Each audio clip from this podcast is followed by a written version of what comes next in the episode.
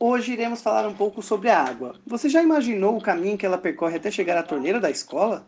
Existem diferentes formas de entendermos como a água chega até nós e como ela é importante para a manutenção do sistema Terra.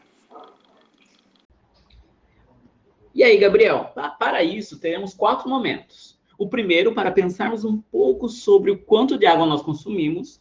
O segundo, sobre a oferta de água no mundo o terceiro sobre as trocas de calor que acontecem no ciclo da água, e por fim, iremos construir, sabe o quê? Um terrário.